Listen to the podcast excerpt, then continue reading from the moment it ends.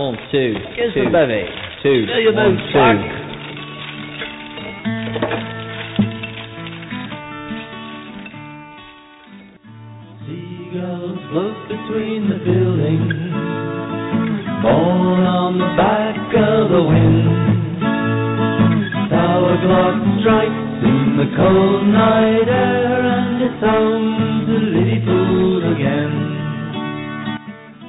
Welcome to the John Lennon Hour with Jude Southerland Kessler, author of the John Lennon series.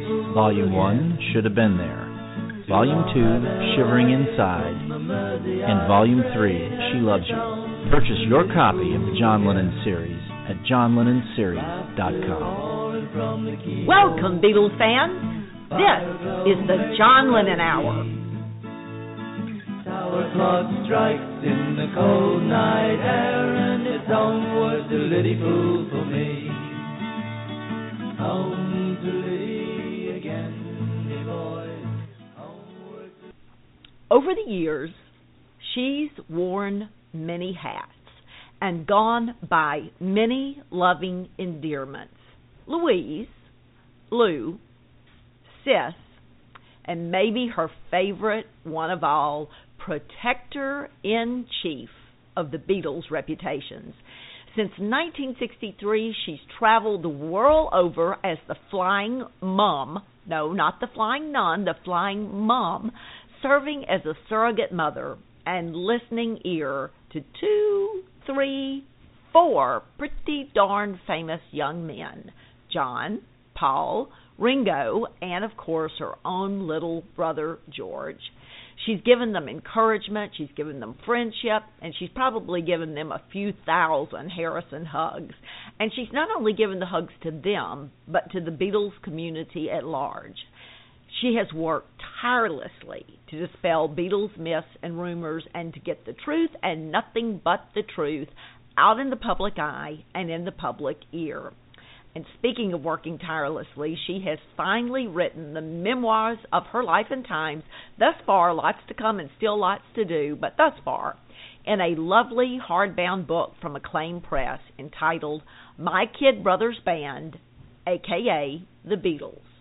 Well, I just spent the entire weekend enjoying this book. It's happy moments, it's nostalgic moments, it's moments of shock and surprise when our guest tonight set me, the reader, straight on a few well worn legends that have floated around the Beatles world unchallenged for years. It was a very interesting read, and I am so happy to welcome to the show none other than George Harrison's sister, Louise. Let's see if she's on the line. Louise, are you there? How are you doing? Yes, I have a very, very uh, what's the word? Accurate clock. You do. Well, welcome to the show and thank you so much for being here tonight. Well, I've got to be somewhere, don't I? well, yes, you do have to be somewhere, and we're awfully glad that you're here. Well, I have to tell you, I enjoyed the book very much. I mean, it was a journey. Everything from starting off at the Plaza Hotel in 1963 and going all the way through the concert for Bangladesh. I was there for all of it with you in that great book. But I wanted to start tonight at the very beginning with the story of that time when you were expecting a baby sister and what happened when your baby sister was born on 25 February 1963. well, yes, I had been a little bit upset that uh, at school I was the only girl in class that didn't have a sister, and uh, everybody else had uh, four or five sisters and eight or nine brothers. It was a very highly Catholic um, community. But um, I remember saying to my mom, "Hey, why don't I have a sister?" And she looked at me with a little twinkle in her eye, and she said, "Because if any of the others had been girls, I would have sent them back." But uh, anyway, so w- when I knew that I was uh, that mom was having another baby, um, I thought, well, okay, this time I guess it's going to be my sister. So when I was called into the bedroom that morning, uh, he was born just after midnight, and on the 25th, and about eight hours later, I was called into the bedroom and uh, got to meet him. And uh, I was, since I was already 11 years old, I was considered to be very mature, of course, and so I was allowed to hold him. And I remember taking hold of him. He was already ten and a half pounds when he was born, so he was, uh, you know, Wow. a good, uh, healthy-looking kid. And uh, so I looked at him. He was he was like 25 or 24 days after his due date.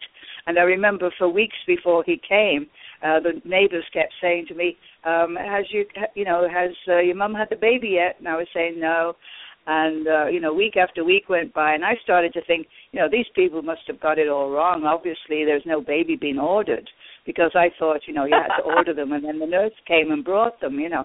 But um anyway, so f- finally he came, and uh, lo, lo and behold, he had his eyelashes were beautifully grown and curled, and his fingernails were all completely grown, and uh, his skin was nice and pink. You know, I'd seen lots of these other little newborn things, and I, I was not impressed with this whole idea of having babies. It just didn't seem to me to be something worth doing. You know, uh, why have so many of them in the first place? All they did was scream and make noises and everything. But anyway, so when I looked at him, I thought, now, okay, this is worth having. This is great. And so, you know, I fell in love with him right away when he was eight hours old. Oh. And his name was a family name? Well, yeah, I had we had um an uncle, uh one of my mum's brothers uh was named George. And so that day when my dad went to the registrar's office, you know, to register the birth, we hadn't really discussed um names or anything beforehand. Uh, you know, I was named after my mom and my next brother was named after my father and then my second brother we chose the name Peter for him. So we hadn't really discussed uh, this baby's name. So anyway, Dad went off to the registrar's office and he came back and he said, uh, "Okay, so you know what's the baby's name?" And he said, "George."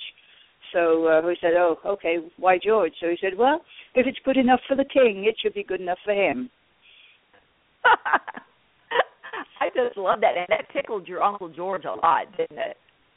Oh yeah, yeah, yeah. Uncle George came by a couple of days later and bought um some boiled ham, which was you know back at the war. This is 43, and we still were on very very strict rationing, and so you know to be able to get a quarter of a pound of boiled ham to make a sandwich was quite rare. Anyway, he bought this, and Dad made a sandwich for my mum and handed it to her. She was in bed. She was, uh, you know, uh, George was in her arms. And as she went to get the sandwich, he reached out and tried to put it in his mouth as well. And I remember we all we all were so astonished at this, you know, two day old baby uh, trying to eat the sandwich. So we thought, wow. And uh, somebody made the comment, "Think he's been here before." and there you have it. That was very prophetic, wasn't it? I mean, that's George. Yeah, that was George. Well, you've never really talked a lot about George's childhood years, and and what I read in the book is that you have strong feelings about sharing that information. Tell us about why you feel that that should be kept private. Well, yes, you know, I've gone to many, many Beatle conventions, and one of the reasons why I have done that is because when the whole thing first started, the whole Beatle mania uh, sort of erupted. Um, Mum and Dad were answering thousands and thousands of Beatle letters, and they said to me, you know, it's up to us as the biological family to give back the love, to you know, to show the fans that we are that we appreciate their support. And so, for that reason, I've always felt that okay, that's my role is to be now that my mum is no longer here to be the mum of the global family of Beatle people. So I've gone to as many many of these functions over the years. And of course, constantly, you know, I would answer questions about all of the things that I had um, been involved in with the Beatles, you know, at different shows that that they'd done and uh, different occasions where I was with them. And I would tell people about what happened because everybody else had seen it happen anyway. But when it came to people saying, "Well, what was he like when he was a little boy?" I thought that now that's not that's that's not my job to be telling them that. Uh, that's the Right. only time of his life that he had to himself.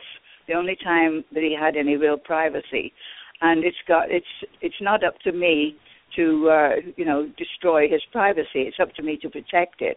And so invariably, I always said, well, I know you'd like to know more about him, but there's nothing about him that I would be ashamed to tell because he was a very very good, you know, well-behaved little boy, very loving and kind, but in honor of his own privacy, and this is while he was still alive, and even afterwards, And I said, I will not talk about his uh, childhood because that's the only time of his life that he had to himself. And you know, even though the fans there would maybe have a couple of thousand fans at a convention, and even though they wanted to know more about George, they always, always applauded my answer. So I felt well, they're on the right track too. They respected that.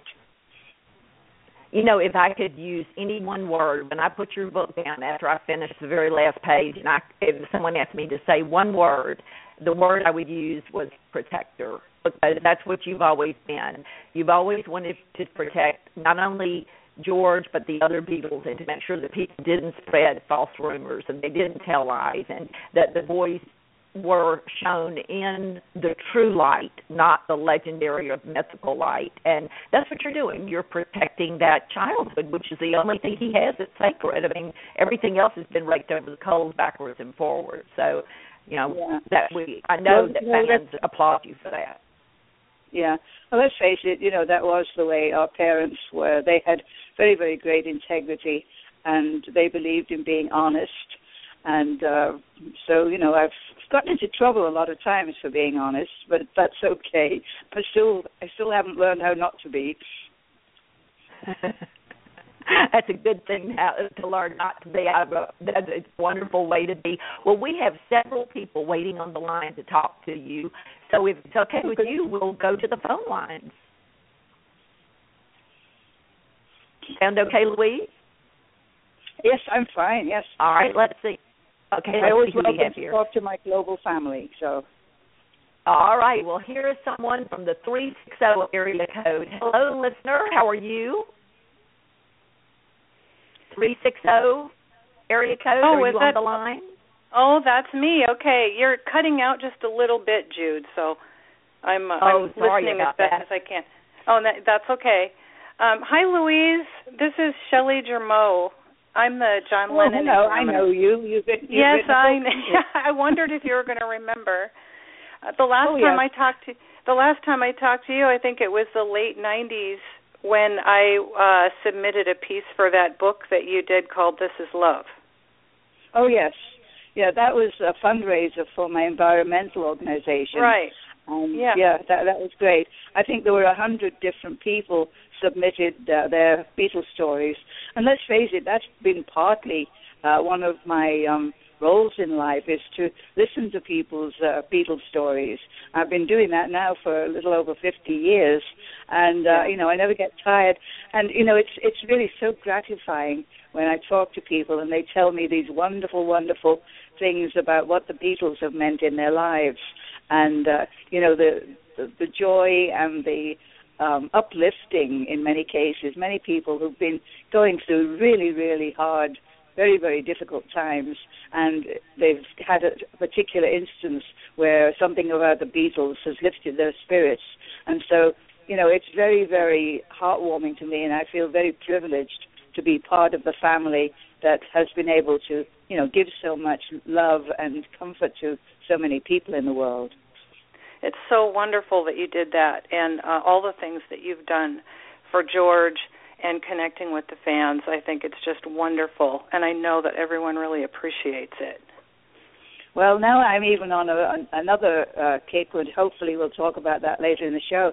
But uh, I'm now working on a new problem. Uh, um, you know how in the last few years, many of the high schools or many of the schools throughout the country have had their music programs defunded.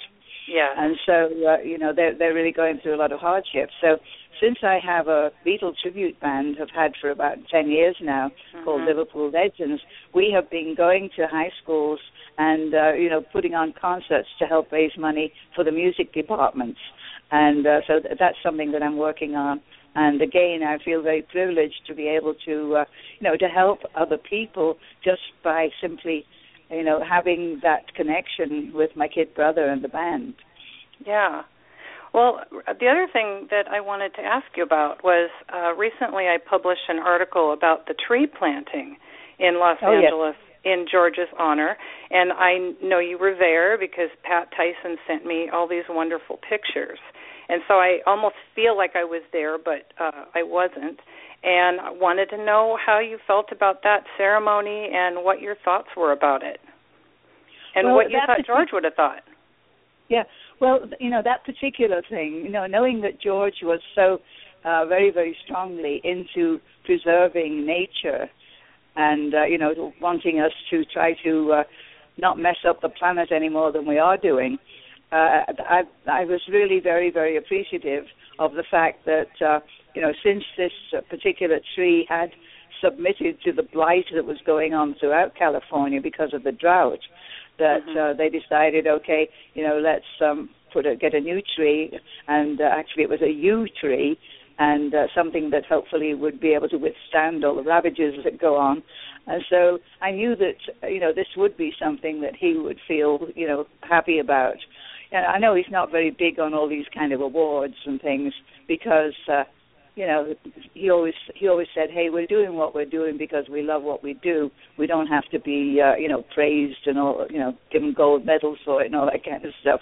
So he was never into that. But i think you know having a tree to commemorate his life is something that he would have appreciated. And knowing that there's now going to be one that hopefully will be able to withstand the ravages of nature uh, i'm sure he'll be happy about that. I am happy about it anyway. Oh that's great. It's a beautiful thing. Well, Shelly, thank you so much for calling in. And guys, follow Shelly at John Lennon Examiner, and she'll keep you up on all the doings with whatever else comes in the next year with honoring George and John and Paul and Ringo. So, um, thank you, Shelly, so much for calling. Thank you for having me. Okay, bye, Shelly. Okay, bye, bye, Louise. Louise, we have a couple more. Of you up for another call? Sure, absolutely. All right. Hey, caller from 618 area code. Hi, Oh, Jude. that's- This is Sarah Schmidt in Alton, Illinois. And great. hi, There's Louise. number. yeah. Um, hi. Louise, um, my parents actually met in Benton, Illinois in 1968. They met at a church camp down there. Yeah. So I've always felt a connection kind of to Benton, and I was at the historical marker presentation in 2013, and oh, that was yes, really neat. yeah. That was quite that was quite an occasion. Yeah. That was to, to mark the fact that it was 50 years since George visited that town, and also he had been the very very first Beatle to set foot in this country. And so uh, they decided to put a historical marker to uh, celebrate that fact. Right, but my question is since I live near Yes. St. Louis, um, I know you did a lot of work with KXOK, Mhm. and I was wondering a little bit about um, if you could talk about when you went to Chicago to see the Beatles in 1965.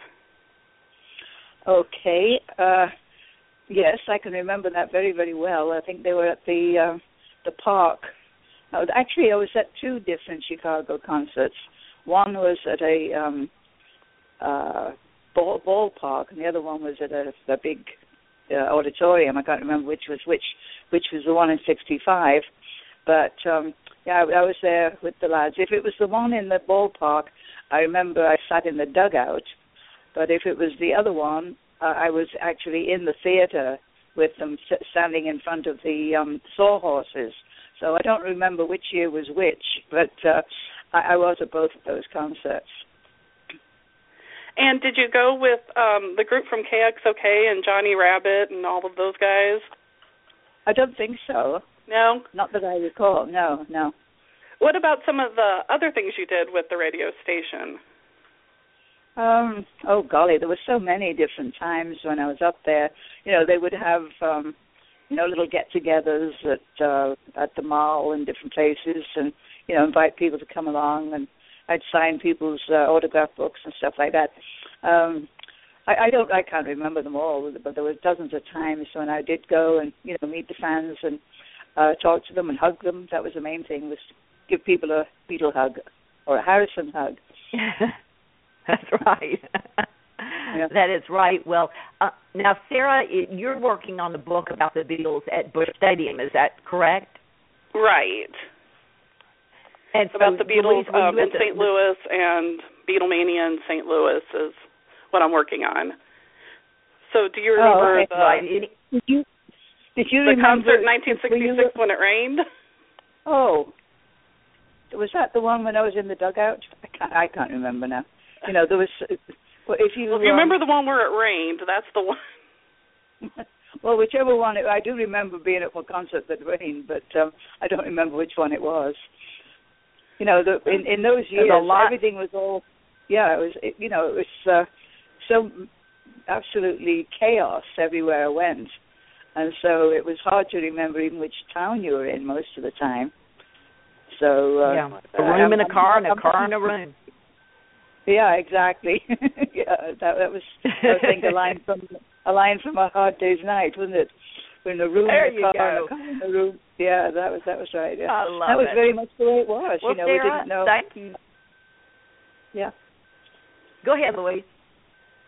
I was going to say, you know, uh, trying to remember 50 years back. Um, I- I'm glad I can even remember that I've been around for 50 years, but uh, you know, my memory is pretty good. But for little details like that, as to which concert I was on, you know, which year and which day it rained, uh, those are not things I call I can recall. Uh, you know, not Right. not just off the top of my head. Right, right. Well, Sarah, thank you so much, and best Well, of thanks for luck taking to my you. call. We cannot wait for your your book to come out. It I'm working come on out. it right now, so I'll keep Oh, you your posted. book. Oh, okay. I thought you meant mine. Well, we, of course, well, good luck on yours what is for, this? for sure. What is this? The battle, the battle of the books. Are we here to see who can who, who can sell the most books? hey, I like that. We can do that. That would that would be fun. Ready, steady, Okay. go. Well, thank you, Sarah, so much. All right, Talk bye. to you soon. Bye Bye-bye. bye.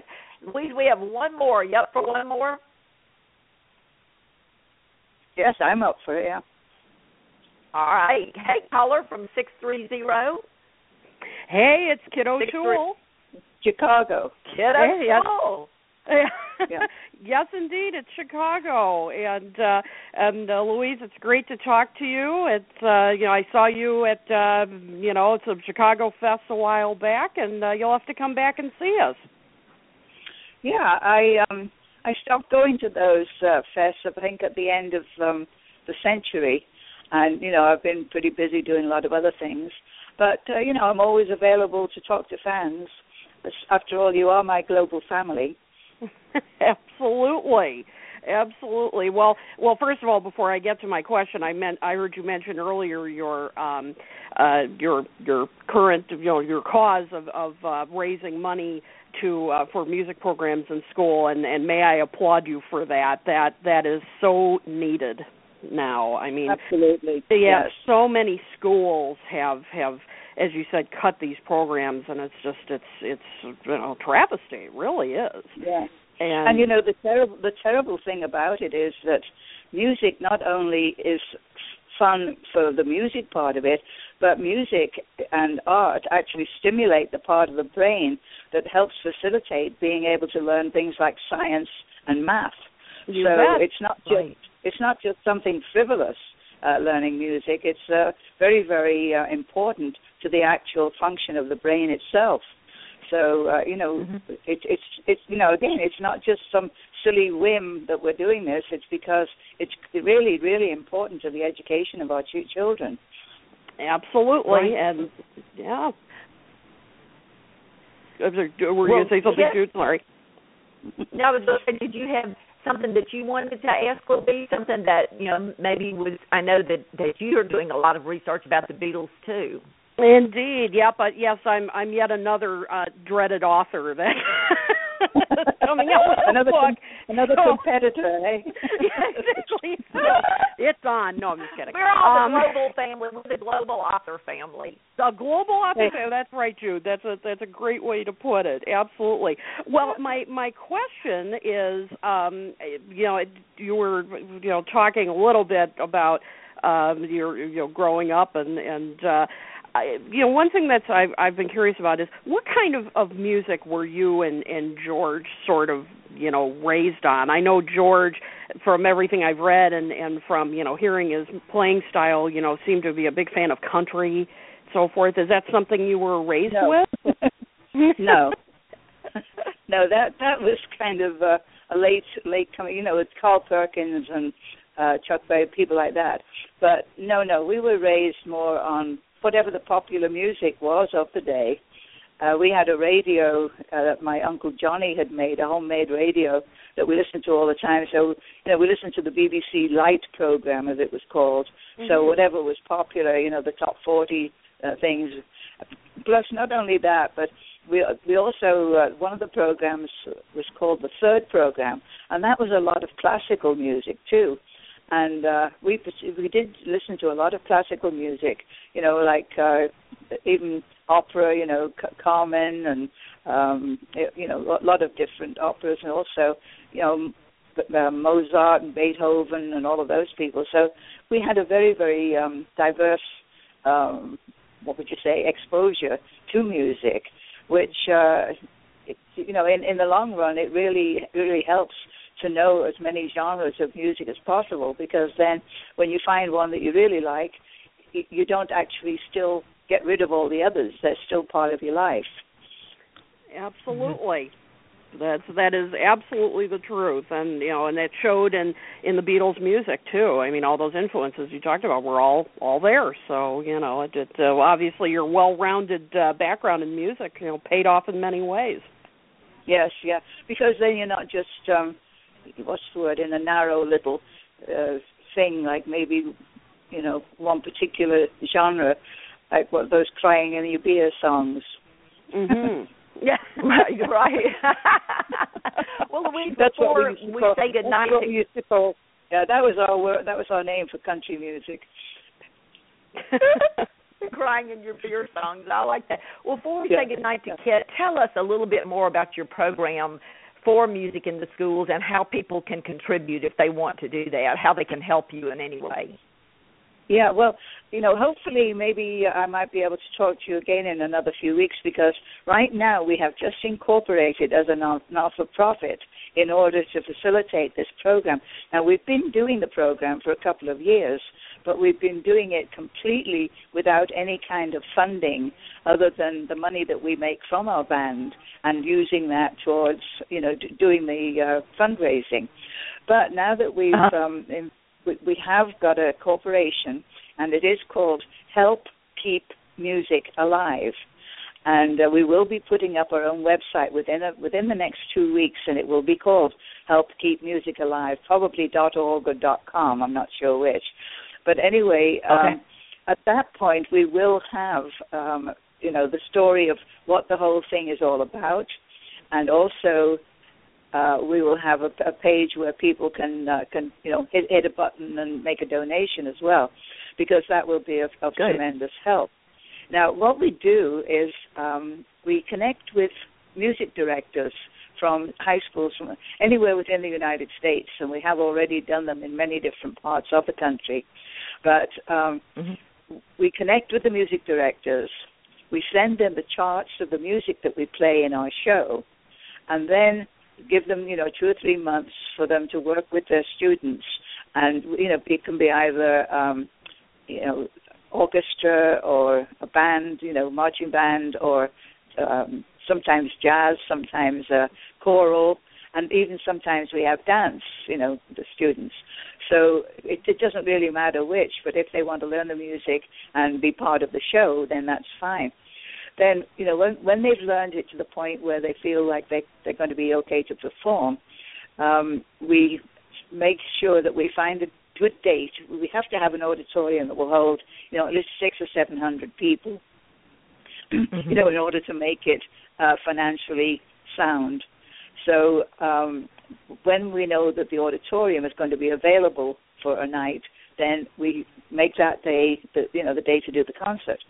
Then we come in. Well, before that, I do a lot of radio and TV uh, promotion and and uh, newspaper, whatever, in that area and uh, we get the you know everybody coming to the show, and usually we get we you know it's pretty easy to get a sellout show for these concerts because you know there's all the, the parents, aunts and uncles and brothers and sisters and uh, the Right. neighbors and everything that want to come. And it, the great thing about these shows, it's a little bit different from your normal show that we do in a theater. The atmosphere with all of the people in the show, you know, in the theater being family members, really, it's it, you can almost touch the electricity in the air. The excitement is just so so tremendous. And then we do the first part of the show, you know, the early Beatles thing, in fact, the uh, Ed Sullivan Show thing, and then we come to do the um, magical, not the magical mystery show, the um, Sergeant Pepper's part. And at that point, Uh-huh. we bring all the students on, and we've had as many as 250 students on stage with us. And uh, then Ah. the second part of the show, they play the music along with us, and uh, it's just Ah. really, you know, the, the the families there in the audience are just like, wow, look at our kids playing with a real professional band, you know, and uh, Oh. it's really really great. And then from the uh, you know the ticket sales and so on, that we're able to give a really nice chunk of money to the high school to help with their um, their music program. So that's basically That is is- genius. trying to keep it fairly short description, but that's basically what we've Yeah. been doing. And uh, like I say, That what we're hoping genius. to do is you know to get a lot of um, music directors get in touch with us. Uh, you know, to get in touch with Help Keep Music Alive and offer, you know, to be in our program. And then there'll be a lot of logistics to it because we need to fi- try to find maybe four or five schools within about a hundred mile radius so that we can do, you know, maybe three or four shows within a short period of time. So reduce the cost of traveling and uh, you know and get one whole area taken care of and then move to the next area. So uh, there's a lot of logistics involved in it, which is basically uh, mostly my job. And so, uh, but we're really looking forward to getting this going, you know, very very soon, and being able to, you know, keep get to a big big point where it's really really being successful. Yeah. It's great. And I, I, I know that my yes, whole and Beatles I fa- my whole- help you. Yeah, my Beatle family out there, I know are going to help because they've been great all the rest of my life. We will spread the word. Uh, Kit writes for Beatles Fan Magazine and for Something Else Reviews and se- several other places. We will spread the word. You just let us know when you're up and running and ready to roll, and we will get the word out there. Sure. Yeah, that's wonderful. Thank you very much. I do appreciate that. Well, thank you. That's Love the- wonderful work you're doing. Yeah. Well, hey, you've got to do something. Can't just sit around twiddling your thumbs. True enough. well, well, Kit, thank you so much for calling in. We appreciate it. You're welcome, my friend. Talk to you soon. Okay. See you soon. Bye-bye. right. Well, Louise, let's let's go back a little bit in time and talk for just a second about right after your son was born. George, who was still living at home with your mom and dad in Liverpool, wrote to you and connected with you and congratulated you, and then the two of you started corresponding. And he starts telling you about this new band that he's in, and the band is going to Scotland. What did he tell you about that trip, that tour of Scotland? Yeah.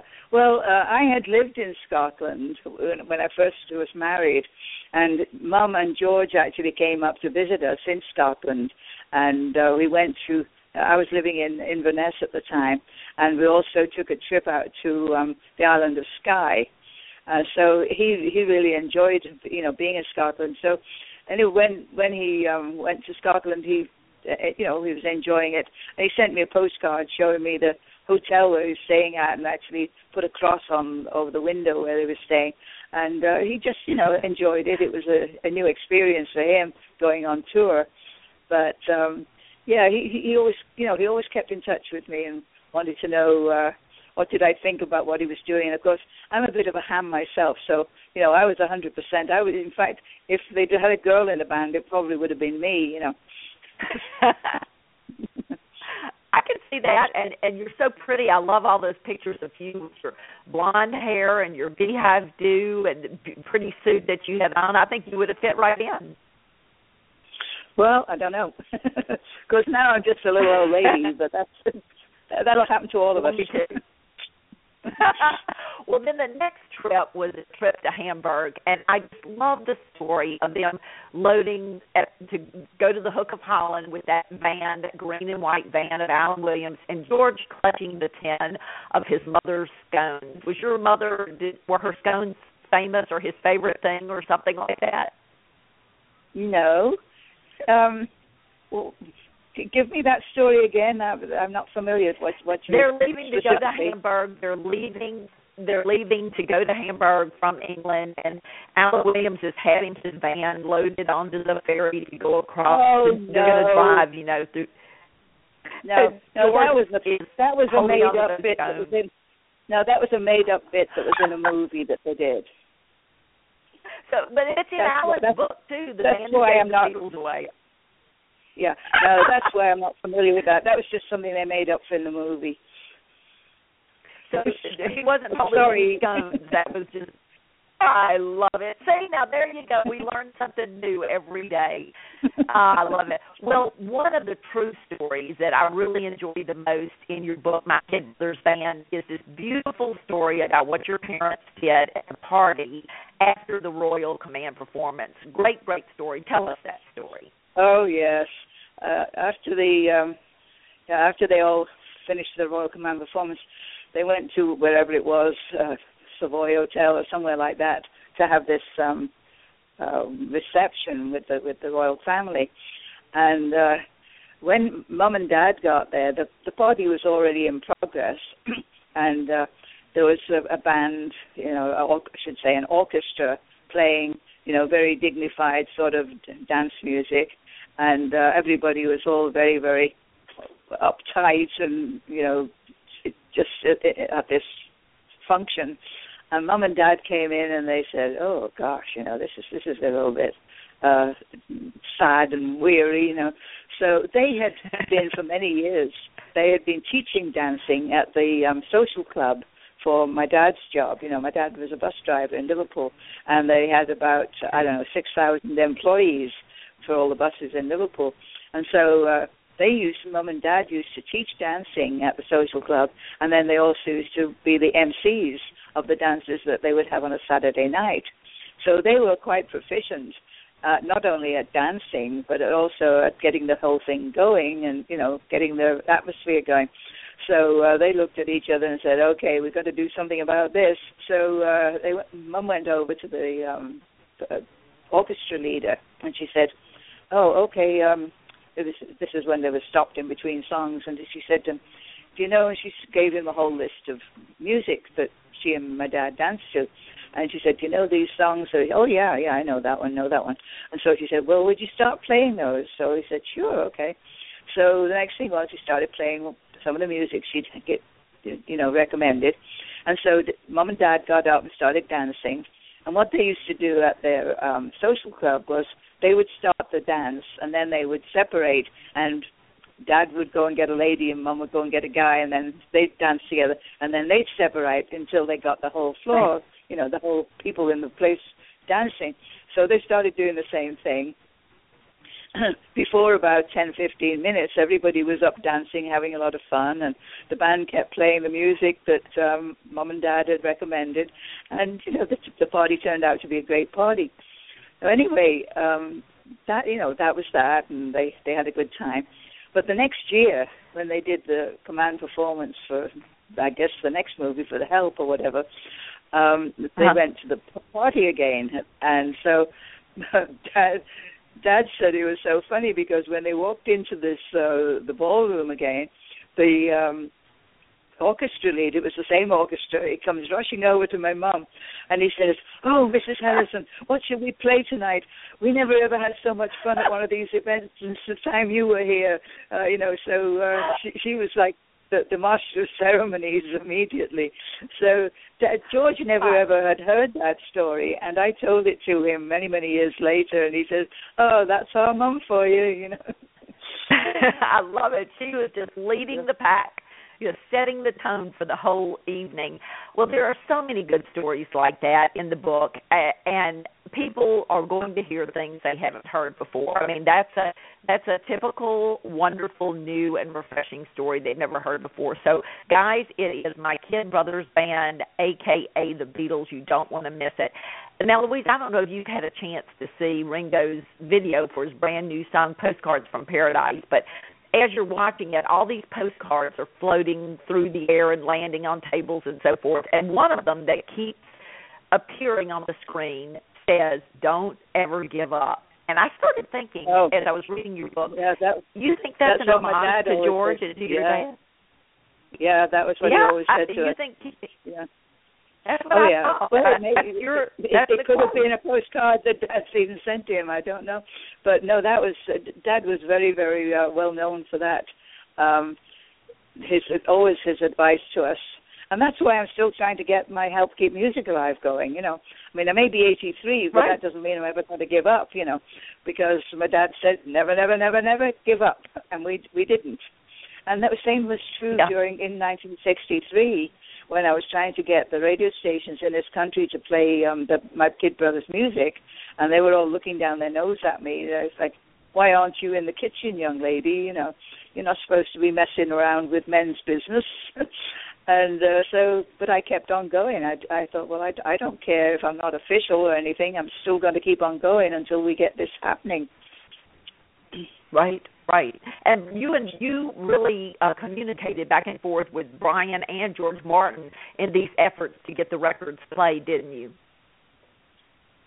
Yes, yeah. In fact, I've got a bunch of their letters still, and uh, I think maybe one of these days I might um see if some millionaire wants to buy them. but um yeah, I've, I've got all the letters that they wrote to me saying, uh, you know, do you think you might be able to do something with this guy's records as well? But, I mean, yeah. you were really their liaison. You were. I love what you said that you were their research, development, and promotional arm of NEMS, and you definitely were. But you found there were a lot of differences between British radio and American radio, didn't you? Oh, absolutely. Well, you know, the whole thing was in Britain, all you need is uh, if somebody will play a record on the BBC, that's the entire country is going to hear it.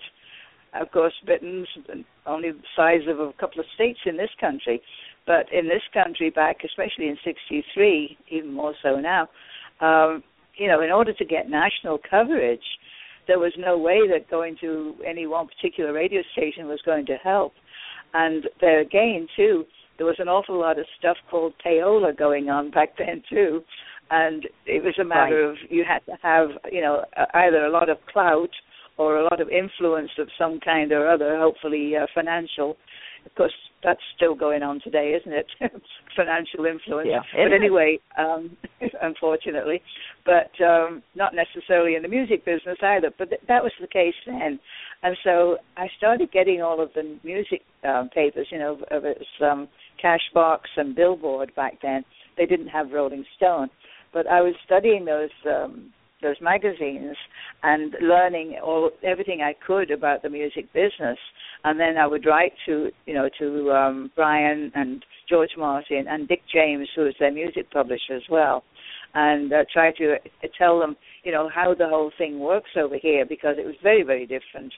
I said, you know, you really need to get with a major record label, somebody that's got a lot of clout before you're going to get much help, you know, getting stuff on the air. Because even if you got a couple of, you know, small minor radio stations to play it, it's not the same as getting the whole national coverage, you know. So um, uh, one of the things I found out was after a while that uh, Capitol. I told Brian that um, Columbia, RCA, and Capitol were the three major ones in this country at that time, and so I discovered that Capitol was also um, under the umbrella of EMI, and they were with EMI in England. So I said, hey, you know, try and get them with Capitol, and so he did. He started trying to get Capitol to, um, you know, to take them on in this country, but Capitol kept turning him down for several times Mhm. until finally they did, you know, take up the option and decide to do something about it. And of course, uh, that's kind of when it all started to happen. Yeah, Yeah, it did. End of 63, beginning of 64. And of course, in February of 64, they're here and you're going to New York to see George because at this point he can't come see you. You know, you would be inundated. So you're going to the plaza to see him and he's reserved you a room and you have such a hard time checking in because everybody's saying they're George's sister. But you finally do and then you find out that he is sick. And Yeah. you're introduced to your three new brothers, John, Paul, and Ringo, and your new sister, Cynthia. Tell us about that day. Well, again, it was uh, you know extremely exciting and chaotic. Uh, I arrived at the hotel um, shortly after they'd arrived. I suppose about maybe an hour after they'd arrived, and uh, George had left a message for me at the uh, front desk saying, you know, come on up to um what 14, whatever the number was, and they said, you know, just come on up. So I checked into my room, which was on the sixth floor, and you know, got my stuff up and went back up in the elevator. And that's another thing too. Um, going up in the elevator with an elevator operator uh, that reminds me that that's one of the jobs that has disappeared off the face of the earth. Now that we have a button that you Right. can press in an elevator, and that's gotten rid of a whole bunch of employment in- this country, and that's something that concerns me. Is they keep on replacing people with buttons, and unfortunately, that's one of the reasons why we have so much unemployment. But anyway, went up in the elevator, and when I got up there, I was heading to their room, and there was a great big mob of people in the corridor, and uh, I was trying to, you know, scoot past them nice and quietly. So uh, as I'm going through this big bunch of people, the big Pinkerton um, officer, security guy, grabs a hold of me by the shoulder, and he says, "Where do you think you're going, sister?" And I thought, oh well, he knows I'm a sister, you know. So dumb, innocent I was back then, and uh, so I said, oh, I'm just going to see my brother. Uh, the whole bunch of people burst out laughing, and they said, do you have any idea how many times that's been tried today? And I looked, you know, a little bit startled. No, and so they laughed again, and so uh, you know, I was a bit put out, but I was being persistent. I said, no, but he told me to come. And so they were getting a bit annoyed with me. So they said, well, do you have any proof of who you are? So the only thing that I had was the picture that is now on the back of my book, which was Mhm. a picture taken in Benton in 1963 when George had come to visit me. And it's a picture with George holding my daughter, she was about two, three years old, holding him, holding her in his arms, and me, and then my other brother Peter and that picture is on the back of that book. Anyway, uh, that was the picture that I had, and so I showed it to them, and they said, "Oh, yeah, that does look like one of those guys." So they went along to the room and uh, got him, and he came dashing down the corridor, and they let me go ahead. And so the next thing was, that, you know, t- George kind of hugged me and spun me around, and then all the people that had been laughing at me then started cheering. So that was what happened. they changed their tune. Well, of course, when you found out he was so ill, you you were put in charge of taking care of him. And I don't want to give all the stories away because there. I want people to buy this book. And as Louise said at the end of the book, don't buy it and let someone else borrow it. Buy it and then tell them to buy their own copy. You know, I feel the same way you do, Louise. Please, people always say, "Oh, I read your book; it was so good. I gave it to everyone in my family to read it." Like, oh, gee, thanks. You know, but Yeah. it is a great book, and one of my favorite stories is how you got that loud, rowdy swarm of DJs to be quiet and let George sleep. And I won't tell it, but people need to read that story. We are almost out of time, but I wanted to to ask you before we run out of time about uh, Liverpool Legends, your band, because they have done a wonderful job for us at Beatles at the Ridge for the last two years, and they're coming back again next year. They're so fantastic. How did you meet them, and and where are you where are you guys going from here besides your music program? Yeah. Well, I met them in Chicago just about two or three weeks after my brother had died. And uh, the guy who plays George in the band, Marty, his name is, um, he was playing George stage, and I was at the back of the theater, uh, you know, watching the show. I had been invited to a, you know, a kind of a Beatle reunion week, and so uh, after after the show was over, we all had dinner together, and I got talking to, uh, you know, to George, and so we, we just kind of hit it off. And I've often said I have a kind of spooky feeling that uh, you know wherever George's spirit had gone after he left the planet, that he kind of took a look around the planet and found him, you know, found a George character that could, uh, you know, be a substitute brother for me. And uh, this guy Marty has been a wonderful, wonderful brother ever since. And in fact, uh, you know, the whole reason why we started the band was, you know, so that uh, you know I'd have an income in my later years. And so we're doing a wonderful, wonderful job. They now have been, um, I don't know, just so many different places that we've been, where people say, you know, this is. I, I don't go around saying it's the best Beatle band because I'm not, you know, I'm I'm British. We don't do that. But so many other people have said that it's, you know, the best they've ever seen. So, uh, if you know, we do have the Liverpool Legends website, and I hope people will uh, take a look.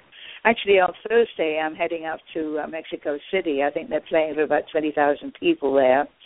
And then wow. the week after wow. that, I'll be going up to uh, Wisconsin. We'll be playing a show in Wisconsin. But uh, if you check their website, I don't always go with them anymore, but because I've been busy doing this other thing, you know, to try to get stuff going with the nonprofit. But um, you know, if people want, just take a look at the website and see where they're playing, and uh, you know, catch them. It's really, it's really a very, very good show. I wouldn't have my name on it, you know, unless I felt very, very confident that my mom and dad would not be annoyed at me. yeah, right. And you know, you a lady even accused them. They were so good that the lady came to you and said they're not singing the songs. You're playing records, didn't she? That's right. She was really angry with me because I, I gave give this little talk, um, a video presentation where I explain that everything that they see and hear is live. That you know, the, it's the guys playing and singing and everything. And she was just really, really mad. And she said to me, "You're telling lies." That I listen to Beatle music every single day, and you're playing Beatle records. so. I, I have to say to the guys afterwards, I said, you know, maybe you should throw in a mistake now and again. I like that. Well, they are amazing, and we can't wait to have them September 17th and 18th at Beatles at the Ridge for the third time. And I hope that you'll come with them and and visit with all of us. We are really looking forward to having them there. And uh, you know, Louise, I look at all the things we wanted to talk about tonight. Your presence and your dad's presence at the concert for Bangladesh and the the Beatles shows that you did all across America. There's so much that we didn't get to talk about, but it's all in the book. My Kid Brothers Band, aka the Beatles, by Acclaim Press. How can people get it, Louise? Um, as far as I know, it's at all of the Barnes and Nobles, and I think um, Amazon has it as well. And Acclaim Press itself um, could probably guide people. Now, I think um, I'm going to be starting to do a few um, you know signings at some of the Barnes and Nobles around the country. So uh, you know whenever that happens, um, you, do you do the show every week? I do. Oh, okay. Well, I can I can uh, email you the information of where I'm going to be if you're interested, and then you can you know can let people know if, if they're interested. Absolutely, absolutely, and I do have a link on this radio show page. So this show is going to air Thursday night at 9 and it'll be downloadable for months. So there's a link there as well and anytime that we can do anything to help you, just give us a ring, especially when you get your program for the high school up and running. Sure. Sure, that would be wonderful. Because let's face it, it's not really so much helping me as helping the kids out there as well. That's right. You're so right. Well, Yeah. Louise, thank you for being on the show, and thank you for writing such an honest account of the last 50 years of your life, interwoven with, of course, the amazing life of the Beatles and your sweet brother George. So, thank you for that Yeah. piece of history and for being so careful with the way that you wrote it and the way you told it. Well, as they they used to say that George was painfully honest, and he came from a very painfully honest family. So uh, that's the way it is. And thank you very much. well, we appreciate. love, yeah, yeah. My love to all of the Beatles, my Beatle family out there. I do sincerely love you all, and I hope that you all have a wonderful life and keep on listening to that great music. We will. Thank you so very much. I hope to see you soon. Okay, dear. Right. Thank Bye. you, Louise. Good night. Good night. Now, next week, there will be no John Lennon Hour. Why? Because I'll be winging my way to Rye Brook, New York for the New York Metro Fest for Beatles fans at the Hilton Westchester Hotel. That'll be March 20th through the 22nd, and I hope you guys will be joining us. It is going to be a fab fab, fabulous weekend. I'm going to be doing three presentations that weekend. On Friday night, join me for Cynthia Lennon, the fifth Beatle. We're going to talk about why Cynthia really and truly has a good candidacy as the fifth Beatle, and we'll be reading some excerpts from She Loves You to prove it. Then on Saturday, I'm going to take you on a virtual walking tour of Liverpool off the Beatland Path and we're going to see some sights in Liverpool that you haven't seen before, not the same old same old thing that you see every time. On Sunday at 11 a.m. on the main stage, the early bird performance to kick off the day, we're going to do 180 hardest days of the Beatles' career, the spring and summer of 1964. So join me Sunday morning on the main stage for that. After I come back, we are going to have some amazing John Lennon hours. First, the riotously funny and wonderful Dennis Ferrante, John's dear friend and his sound engineer, and then several distinguished authors that you are going to really want to listen to. Jonathan Gould, who wrote Can't Buy Me Love, Dave Schwensen, who wrote The Beatles in Cleveland and The Beatles at Shea Stadium, and Andrew Grant Jackson with his brand new book about 1965 and how it is the most stupendous year in history of music ever.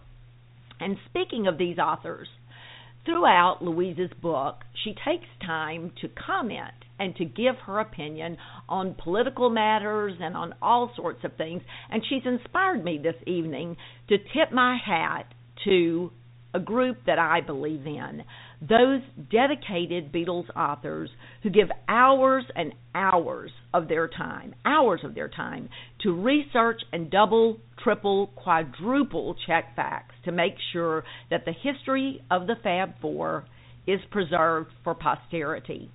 You know, not all people are as fortunate as the guests that I've had on my show for the last two weeks. Last week, Angie and Ruth McCartney, and this week, Louise Harrison.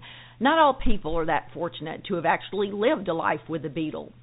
But some people, nevertheless, are inspired with a dedicated heart, a servant's heart, to pursue a career that really pays nothing other than the rewards of knowing that you're preserving history, the history of the Beatles, for those who will follow.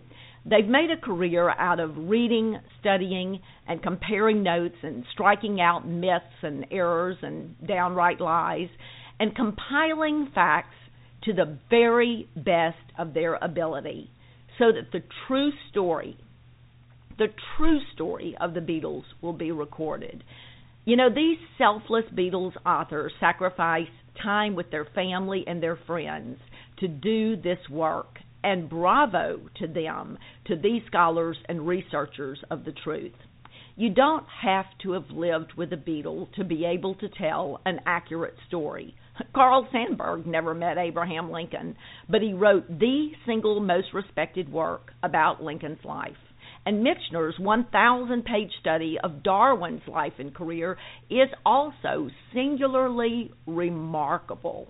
You don't have to have walked with someone to be a scholar and to study and to get their story straight. Yes, Beatles authors make errors. They make mistakes here and there, but there's never been an author who set out to write a bad book. All of their intentions are good, and they work hard to do the very best that they can to cull through the myths, the errors, and the lies to preserve history. And so to them, tonight, a nod and a very sincere thanks. I hope to see all of you March 20th through the 22nd at the wonderful Fest for Beatles fans. Be there or be square. Until then, ta and shine on.